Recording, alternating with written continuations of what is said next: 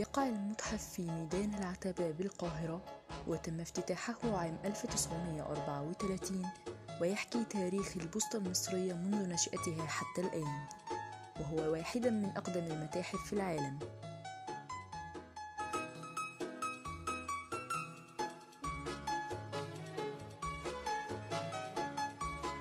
يعد من أشهر المباني التراثية بمصر. ويوجد به نجمتين الأولى بأعلى المبنى من الداخل والثانية في أرضية المبنى وهذه النجمة هي مركز القاهرة. كما يوجد بداخله تمثال للخديوي إسماعيل ولوحة رئيسية تمثل شكل أبو الهول وهرم خوفو تحتوي على عشرة آلاف طابع.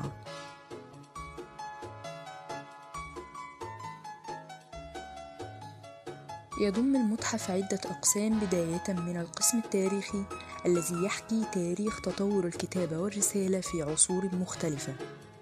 وقسم الملابس ويضم أنواع مختلفة من الملابس لكبار الموظفين ورؤساء الأقسام والموزعين. قسم الأدوات ويحوي مجموعة متنوعة من الصناديق الباريدية والحقائب الباريدية. قسم الخرائط والإحصاء وبه خرائط ورسومات تظهر تطور أعمال المصلحة.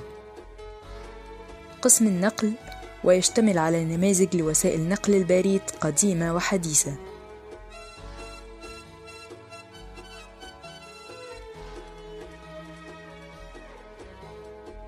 ويأتي على رأس تلك الأقسام وأهمها قسم الطوابع وهو مكون من مجموعة من الطوابع المصرية والأجنبية.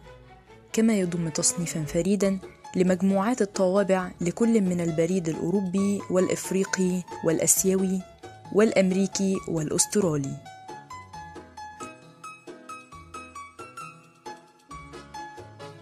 تم تطوير المتحف في القرن الواحد وعشرين ليعرض تاريخ الاتصالات البريدية في مصر لأكثر من 150 عام.